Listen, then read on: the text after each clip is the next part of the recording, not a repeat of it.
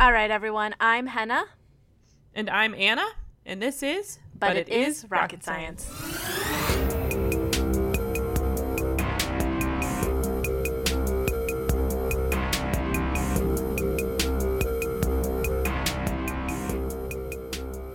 Henna, how have you been? Anna, I've been doing well. The last two weeks have been really exciting with all the space news we've been getting. Oh man, Perseverance's landing was amazing. Oh, yeah. And then the Hope probe got to Mars safely and started sending pictures back of the Martian surface. It was an exciting few days. It really has been. For Perseverance, I just noticed this earlier today when I looked up I typed in Perseverance into Google and and right after I did the search, there were fireworks on my screen. That's so cute. Yeah. I'm gonna have to I'm gonna try that right now. Yes, try it. Google.com Perseverance. Yay! Heck I thought it yeah. wasn't gonna happen. Oh, that's adorable. I love it. Google Perseverance. Yeah. That's so cute. so Google commemorated Perseverance and then Krispy Kreme did with the donuts. I know. I didn't even know those existed. A friend of mine brought them bought them for me. She was like, "I was afraid you had already gotten your own." I was like, "I have I moved. I moved to a new apartment." Which meant everything else in my life went completely haywire. I just stopped paying attention to it. And I was like, I had no idea they were making donuts for this. Yeah, I thought it was awesome. So I saw it because someone, one of my friends on Facebook, posted a picture, and it was a mistake to think they would have leftovers the next day because I was so swamped I couldn't go grab some.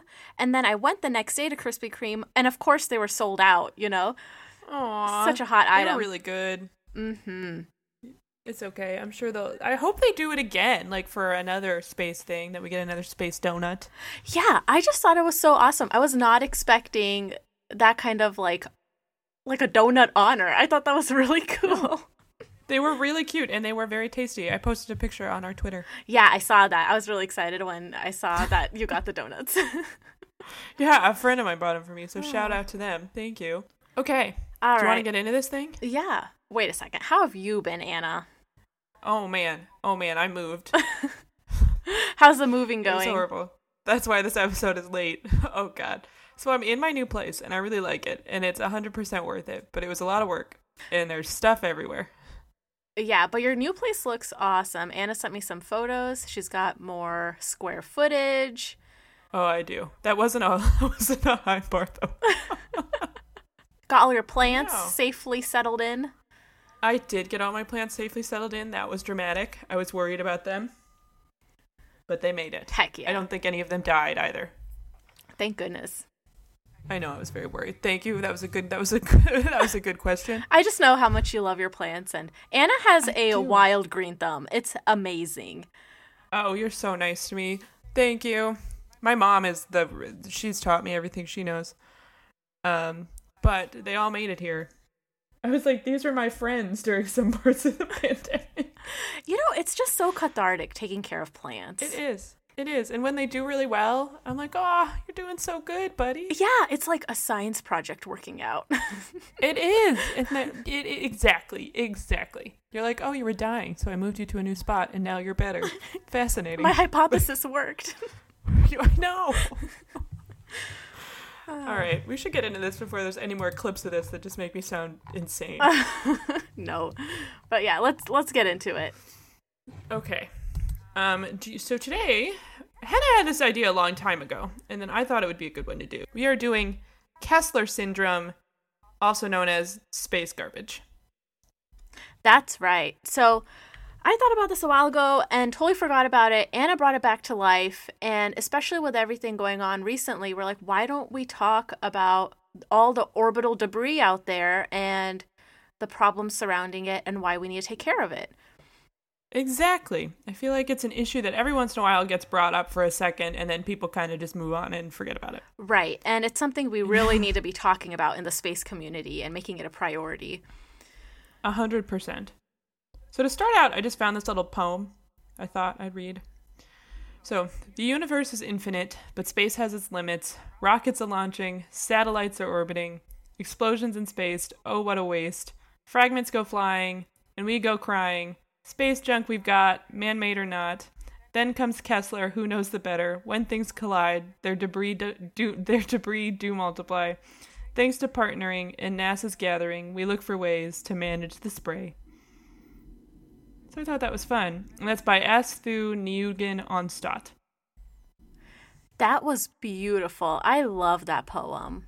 I really liked it. I found it on a NASA article about orbital debris, and I was like, "Oh, that's so." It's like cute and light, but also, uh, I think, perfectly sums up the issue. Oh yeah, exactly. I love it. It's one of those things where you're like, "Oh, that's sweet," and then you think about the lyrics a little more, and you're like, "Oh." right? It's just like those. It's like those songs that sound really catchy, and then you carefully listen Yep. to the lyrics and like, "This is really dark." Yeah, you're like, oh, I don't feel good anymore. All right, Hannah's going to start us off. She's going to summarize why space debris is a problem and what exactly Kessler syndrome is. Let's do this. What is space debris and why is it a problem? So, space junk, also known as space debris, is the millions of pieces of human made and natural made objects that are located in low Earth orbit, LEO, which is so low Earth orbit is at an altitude of 2,000 kilometers or less above Earth. I forget that it goes that high. Yeah, I forget that too. Um, but it does. And I thought It does. Yeah. You're like, I forget that too, but it does, Anna, regardless of whether or not you remember that. Um, okay, Uh, transitions. So, um, the human-made objects can be flex. So these human-made objects that comprise space debris can be flecks of paint, satellites, and pieces of satellites that are out of commission, and pieces of rockets. And as collisions between these objects occur, more pieces of these objects get fragmented off, adding to the space junk problem. The NASA website described this as the world's largest garbage dump. And the reason why they describe it this way is because of the 6,000 tons or 5.5 million kilograms of space junk pieces in Leo. Whoa, Yeah, it's crazy. that's a lot of garbage. hmm So Anna mentioned when Anna introduced this episode, she referred to the Kessler syndrome. So I'll get into that next. Next. It's like, I feel like such a buzzword. It is, but we think it's important that everyone really know why it's such a buzzword. Yes, it is. It's a buzzword for a reason. Exactly. So back in 1978, Donald J. Kessler and Burton G. Quar Palais, both scientists at NASA, published a paper that spoke about how collisions between space debris objects can generate an exponential increase in space debris objects. So basically, let's say if a meteorite hit some floating satellite remnant, both objects, when they collided with each other, would fragment into tens of hundreds of more tiny fragments. And they spoke of how over time, a belt of space debris fragments would surround the Earth. And this became known as the Kessler syndrome. Yeah, exactly. So essentially, you'd have one collision that creates a bunch of debris, and that debris would create more collisions and more collisions and more collisions, like dominoes. Exactly. But not fun. Exactly. The Kessler syndrome is also associated with the terms collisional cascading and ablation cascade, which describes that space debris collisions are similar to, just like Anna put it, a domino effect. Hey! Hey! I like when I'm right, but not when it's about this. Yeah. So now, why is this a problem? Well, let's think about it. These pieces of space junk are orbiting the Earth at high speeds, and the number of them continue to grow and grow. And this can eventually become an untraversable barrier for future rockets and satellites. And we need our future rockets and satellites to successfully embark on their missions to continue advancing human knowledge. It's tricky because we need satellites. I would very much like satellites and rockets to keep going up there. But we have so much stuff up there. How do we keep doing what we're doing, but also mitigate the issue? completely. So, Anna, that actually is a great transition into what I'm going to talk about next. How are what are Yay! Happy to help. Thank you. So, what are we doing to solve this issue? Well, there is an international law that describes liability of space objects. Article 7 of the Treaty on Principles Governing the Activities of states in the exploration and use of outer space, including the moon and other celestial bodies. That was a really long title for a treaty. I was about to say that was really good. Also, so it's Article VII, and I looked at it and I was like, oh my god, I have no idea what number that is. So nice job. oh man, Roman numerals are rough, you know. it's there. Do you ever have things that like you try over and over again and you just cannot remember? yes, yes, Mine is Roman numerals. I know the V is five because of the Saturn five, yes. Um, and I think the X is ten, and that's literally all I know. And I'm like, if they go after, do you add or do you subtract? I don't know. So that was I was very impressed. Uh, thanks, Anna. Um, where was I? I was trying to think of something where I have difficulty with, like Roman numerals, and I know there's a bunch of them, but I can't come up with something You're like, immediately. I'm just so perfect. I LOL. got nothing. I have no issue with anything like you, lay people.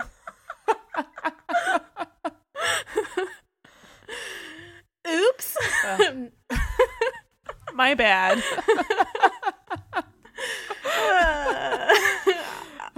All right, let's keep going on before people think I'm just full of myself. So, Oh man. Well, you have every right to be. oh no, no, no, no, no. And I was just. Anna has seen me as a complete idiot, so I'm amazed that she's Oh saying my that. God. My fa- I was thinking the other night I was laying in bed. I could remember this story. We did one of those Ragnar relay races, and Oh we were God. napping in the middle of the day. I was just on the ground in a park next to a group of dudes playing horseshoes who probably were very confused about what we were doing. And so I wake up. I'm really confused. I get in the truck, and Hannah just goes, "Anna, I have to tell you something." And I was afraid she was going to tell me something really bad, and she's like, "I have a confession to make." So at this point, I'm like scared. She was like, oh, "While you were sleeping."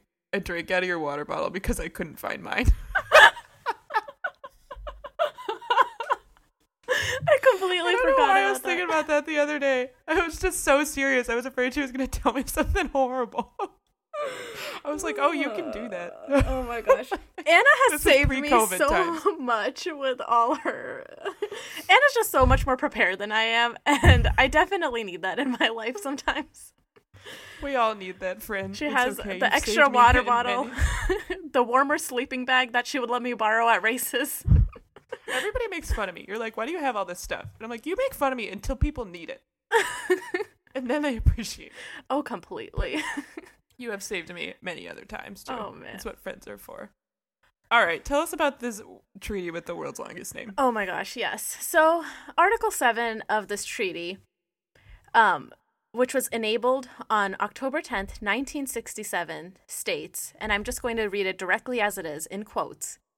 Each state party to the treaty that launches or procures the launching of an object into outer space, including the moon and other celestial bodies, and each state party from whose territory or facility an object is launched, is internationally liable for damage to another state party to the treaty or to its natural or juridical persons by such object or its component parts on the earth in air, space, or in outer space, including the moon and other celestial bodies. Whoa, That was a lot of words. that was that was a lot happening there. That's right. But in summary, this law describes liability and specifically financial liability of one team's space project that causes damage to another team's space project. Okay, I liked that. That two line didn't read. That was good. That was very good. I needed that. Thank you. I feel like I just struggle with lawyer terms. Oh, dude, there are times in my life where I'm like, maybe I should have been a lawyer, and then I read something like this, and I'm like, nope. Nope. like I have an engineering degree, and you would think I w- can figure out how to enroll in my own medical benefits. And uh, Oh God, I had to get my dad to help me. yeah, I have to ask like my parents, my friends to like break down the sentences. Oh God, I was trying to file taxes for something, and I was on the phone with my dad. I was like, "Do you understand what this means?" And he just went, "No." I was like, "Great." It's like I think we need a TLDR with all li- li- like yeah, legal forms. I don't understand what this is telling me. Like, but I thought your reading of that was really good. Thanks, Anna. So the problem here is so, yes, there is a fancy law out there that describes liability, but the problem is is that it describes financial liability. It does not. Um, it does not, and there is no other international law that exists exists to describe how space debris should be cleaned up and whether it's required to be cleaned up. Oh no. Exactly. I don't feel good about that. Yeah, me neither. Space debris is an international problem that needs to get solved via a collaborative effort. Well, yeah, I like it is it's everybody's problem. Exactly. Like we all want so to we explore need to solve space it together. Exactly. Yeah. So we all got to make it so we can do that. Mhm. In the US, the NASA Orbital Debris Program that exists since 1979 in the Space Sciences branch at the Johnson Space Center, uh, which is located in Texas. This program studies methods that can either create less orbital debris, um, or the program also describes equipment to remove debris that currently exists in space. I bet that's a cool place to work. You know, I was thinking that too. I was like, I bet that's a fun job. The NASA Orbital Debris Program Office website goes into debris remediation and specifically debris reentry. So, debris reentry means when a human made piece of technology is decommissioned in space, meaning it's no longer going to work or it's no longer going to collect data. Um, so, what the program website describes is that this decommissioned hardware should safely enter the Earth's atmosphere and burn up.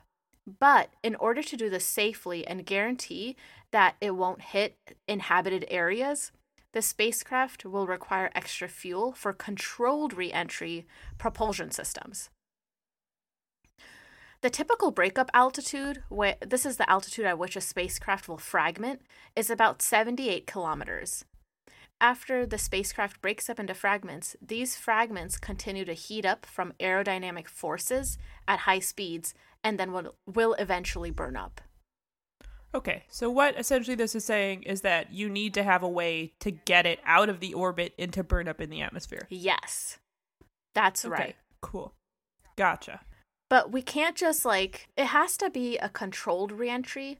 And the issue here is like, you know, you have to carry more mass, more propulsion, more fuel with you, Yeah, and that's expensive. and that's expensive. But at the same time, it's like, it's saving us in the future when we want to send hardware back up there.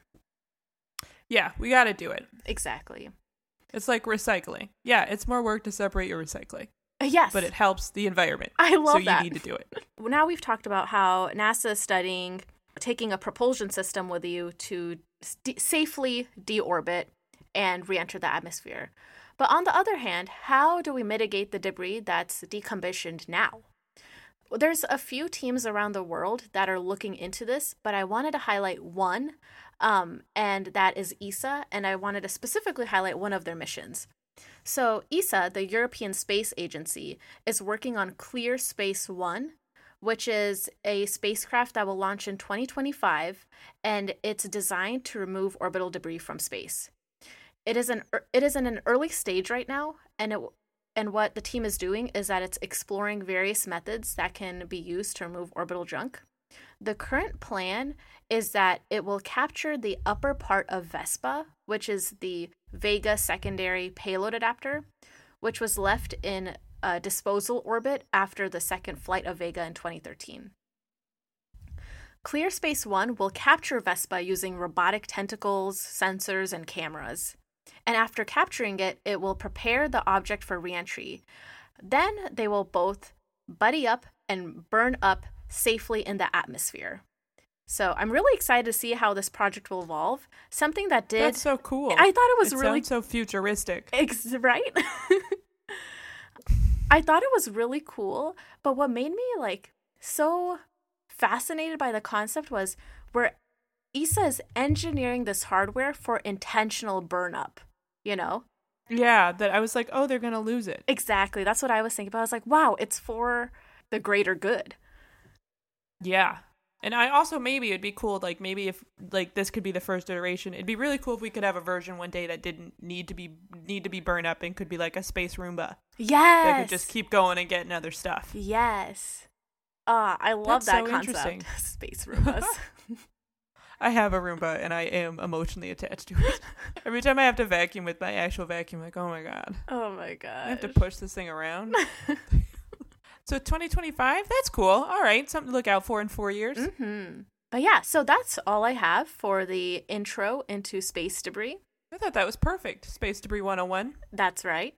Thanks, Anna. I'm excited to hear Yeah. about all the major events that have created the space debris. Yeah, I'm excited. I had it was fun researching this one because it was interesting. Um, it was like fun but also sad. Yeah. But I let's take a little break first. Yes, let's do it.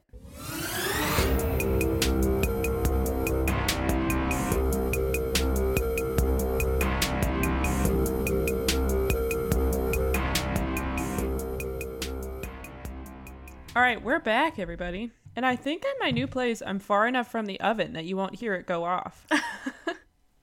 what do you have in it fact. today? I ordered a pizza the other day. I was so exhausted from moving. I was like, I'm just getting a pizza. But Yeah. that means I have leftover pizza for lunch today, which I'm very excited about. Heck yeah. That's my favorite thing about moving is that I have a very valid excuse not to cook. Oh my god, yeah. I was like, I feel no guilt. Exactly. All right, Anna, you want to go ahead and introduce us to some cool garbage causing events? Yes. So, unfortunately, there have been a number of large space garbage producing events. I'm just going to summarize a few of the biggest ones. And I'm going to start out with something that it's not a particular event per se. However, it was something that took me by surprise when I was doing research. We're going to go back to the very beginning of space exploration.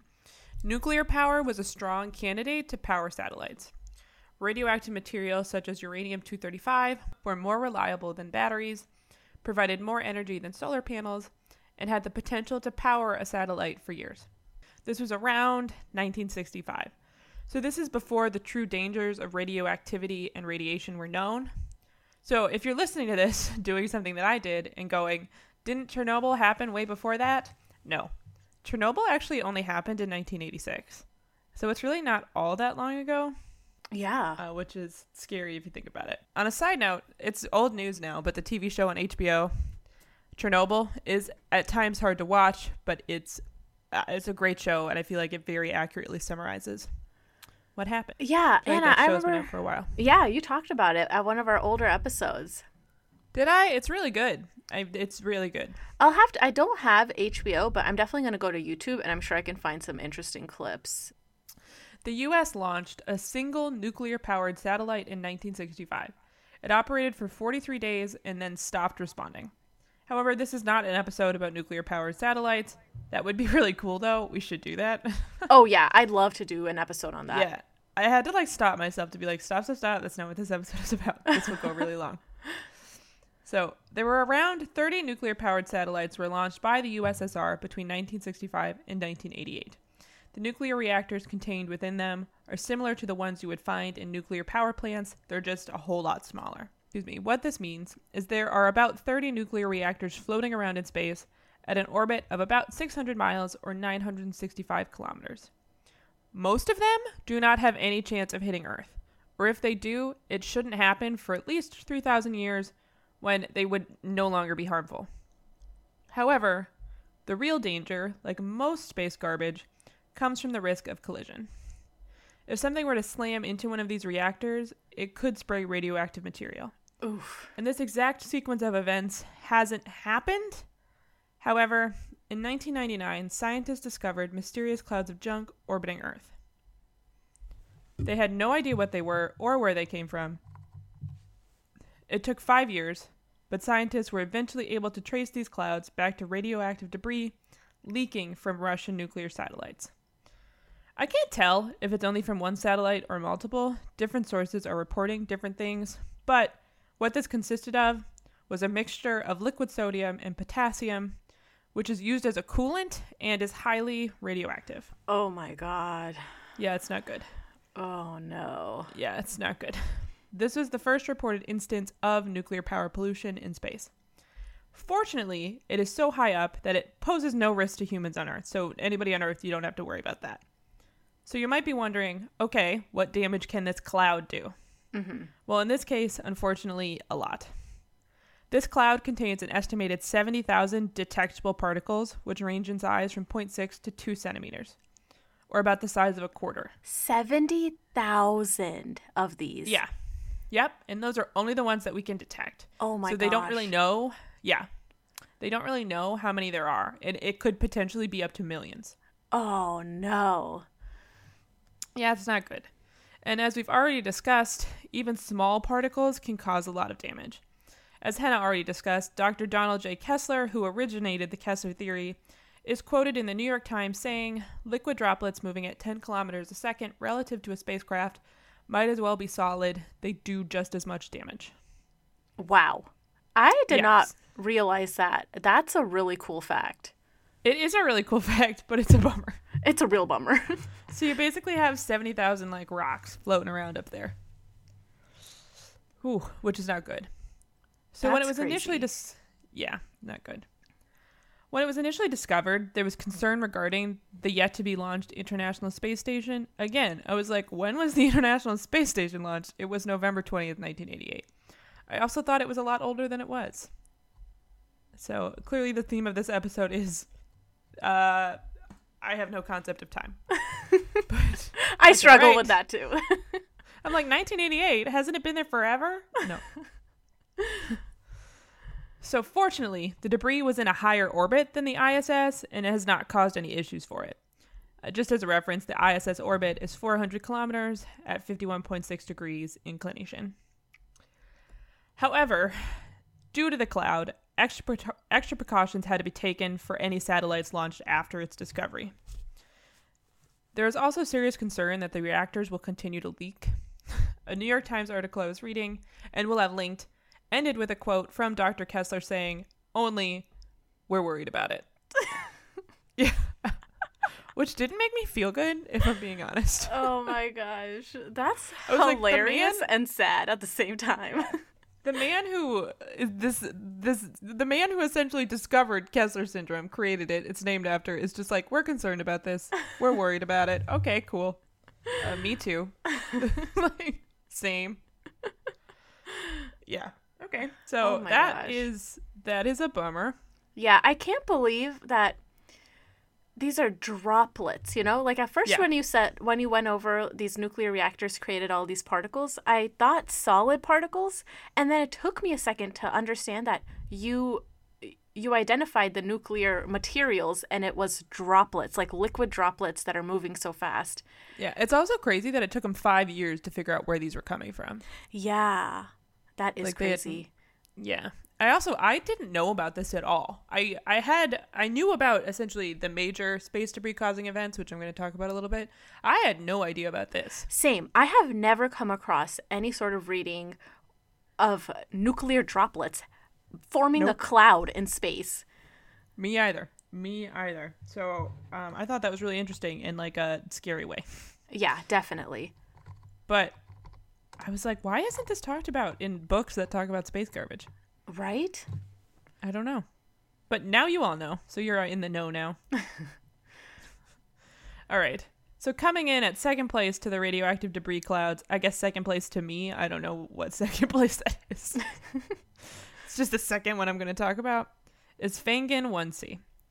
Fengyun 1C, or FY1C, was a weather satellite launched by the Chinese into a polar orbit at an altitude of 865 kilometers, or 537 miles. It was part of the Fengyun group of weather satellites. On January 11th, 2007, China conducted an anti satellite, or ASAT, missile test. An anti satellite, or ASAT weapon, does exactly what its name implies it does it interferes or destroys satellites. Essentially, what happened was that the Chinese launched a kinetic kill vehicle. All that is, it's just a projectile that doesn't contain explosives or charges of any kind. So I think a cannonball would be a kinetic kill vehicle. That's a great example. Yeah, because the ball is launched, but that doesn't contain any explosives. The actual cannonball doesn't. Yeah. The kinetic kill vehicle was launched such that it would collide with the FY1C satellite and destroy it. And that is exactly what happened. The kinetic kill vehicle impacted the FY1C going at a speed of 8 kilometers per second, which doesn't sound like that much until you put it into miles per hour and it's 18,000 miles per hour. Oof. Yeah. Every time I see kilometers per second, I'm like, that's not a lot. And then I have to remember it's because I'm not used to seeing speeds in seconds. Yeah. It's 18,000 miles per hour in the opposite direction of the satellite. So you even get that going onto it too, because because there it's like a head-on car collision, you get both of that. It compounds. But China was not the first or only country to conduct anti-satellite tests. In 1985, the U.S. successfully intercepted and destroyed the U.S. satellite SolWind P-78-1, which was orbiting at a height of 555 kilometers. However, the reason Fengyun 1C is more commonly mentioned in terms of orbital debris than P78-1 is due to the sheer amount is due to the sheer amount of created debris.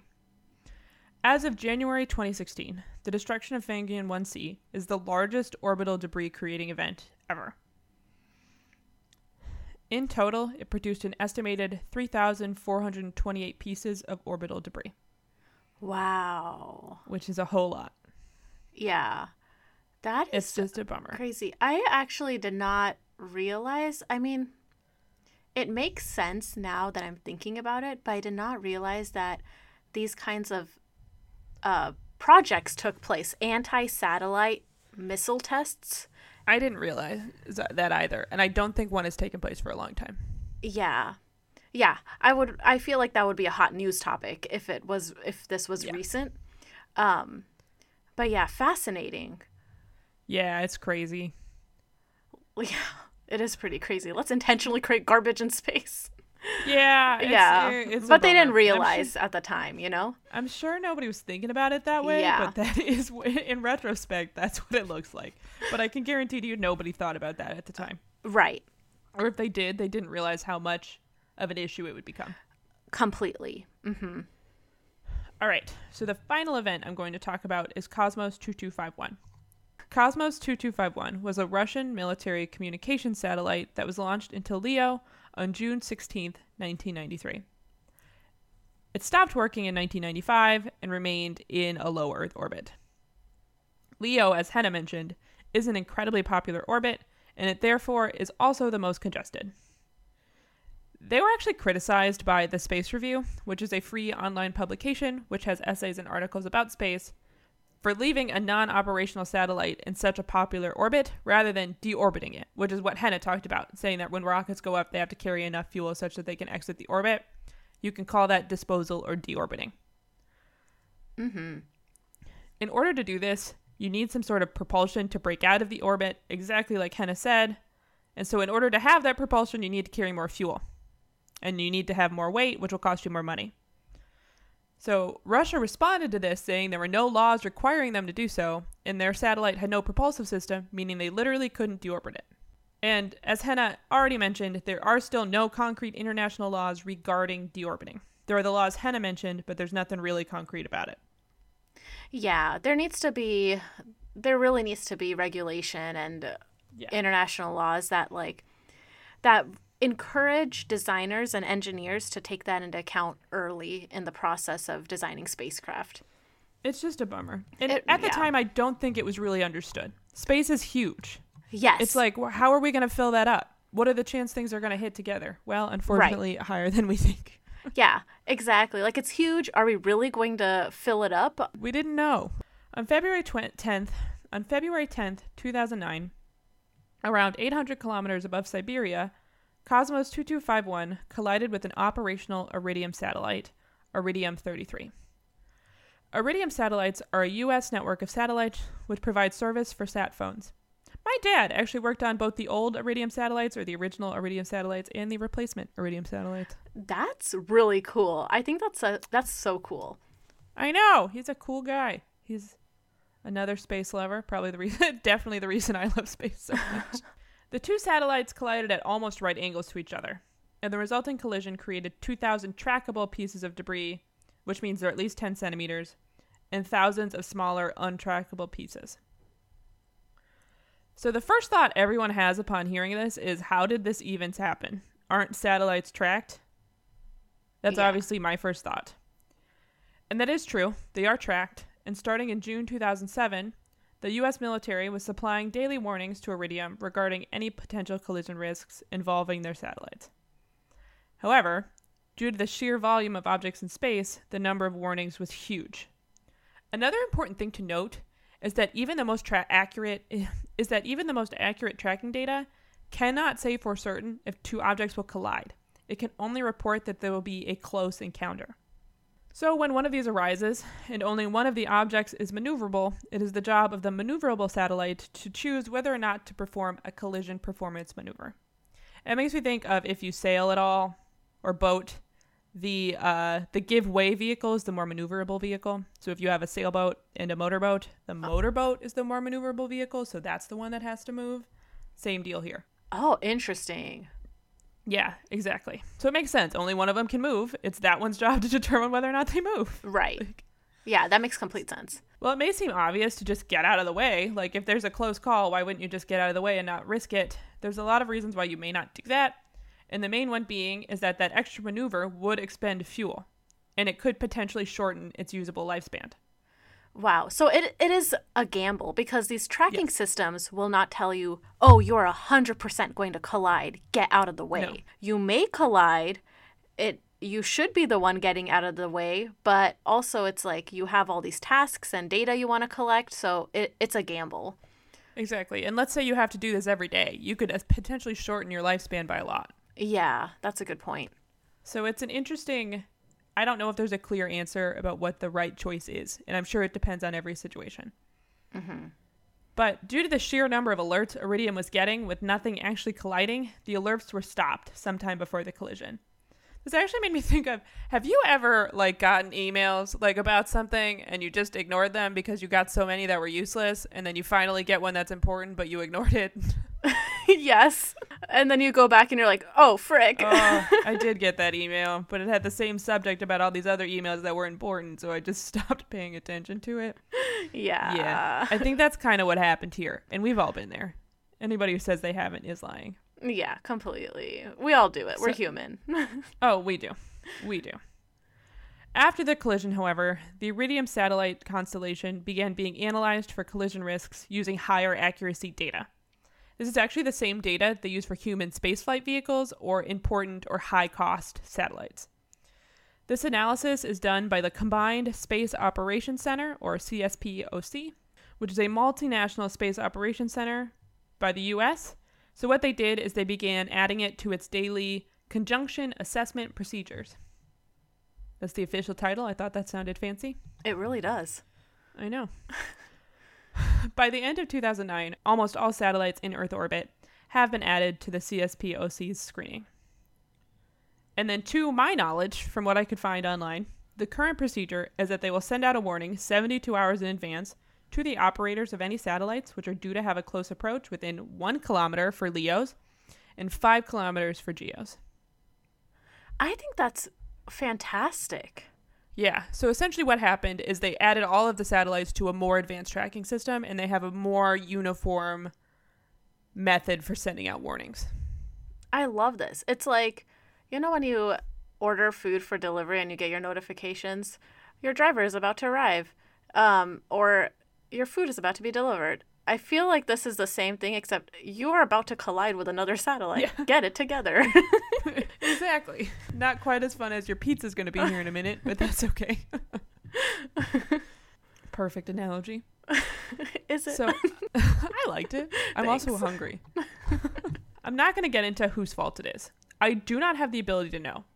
However, what I think is important to take away from this is that procedures were put into place to prevent this from happening in the future and we have not seen an event on this scale since. And then to end this, I found this great quote from an article regarding the incident in, coincidentally, the Space Review by Michael Listner.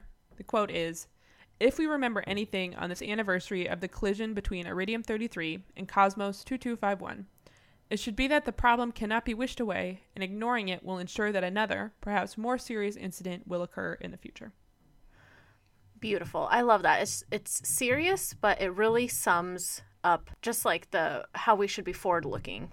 Exactly. This happened. We have to learn from it. exactly. again. And, I believe we did. You put it in so many. You put in way better words. Thank you for helping me out there. No, I liked yours too. I thought yours were good. I've just read this quote so many times at this point.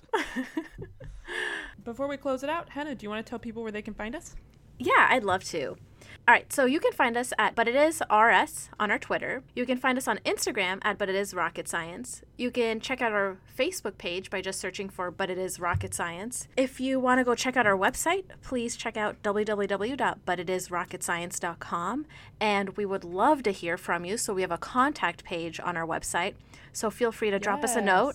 Yes. Uh, drop us a note, tell us what you like, what you don't like. We're always open to constructive feedback. And if you have Yes. any episode ideas, please shoot them our way. We'd love to hear them. If, if you really really want to make us make our month, please we'd love to get a review uh, on Yes. Apple Podcasts or Google Podcasts. Any sort of review, we would absolutely appreciate it. All right, you want to do our sources? Let's do it.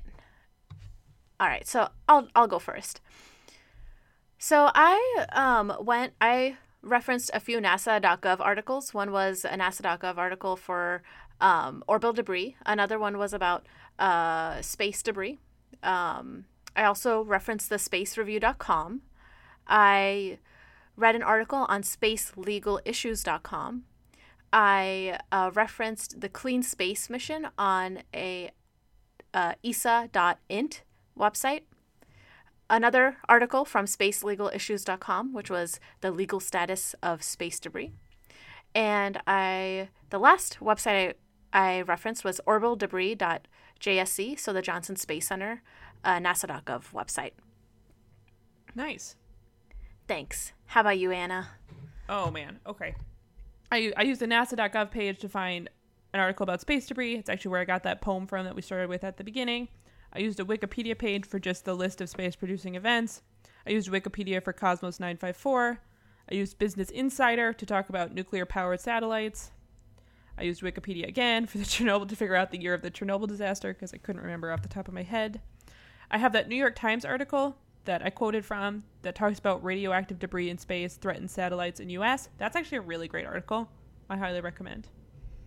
A Wikipedia article about Fengyun, CFR.org about China's anti-satellite test, Wikipedia about anti-satellite weapons, Wikipedia about the Chinese anti-satellite missile test, TechCrunch.com about updates to orbital debris rules, Iridium.com for the Iridium satellites, SWFound.org about the Iriz- about the Iridium Cosmos con- oof, about the Iridium Cosmos collision, Wikipedia for the International Space Station because I also couldn't remember what year that launched, Wikipedia for the Combined Space Operations Center, and the SpaceReview.com article that I quoted from at the very end. Nice. Thanks, everyone, for listening. Thank you so much. All right, you ready? I'm going to close it out. Yes, let's do it. My favorite part. Until next time, Space Cadets. T minus three, two, two, one, lift off.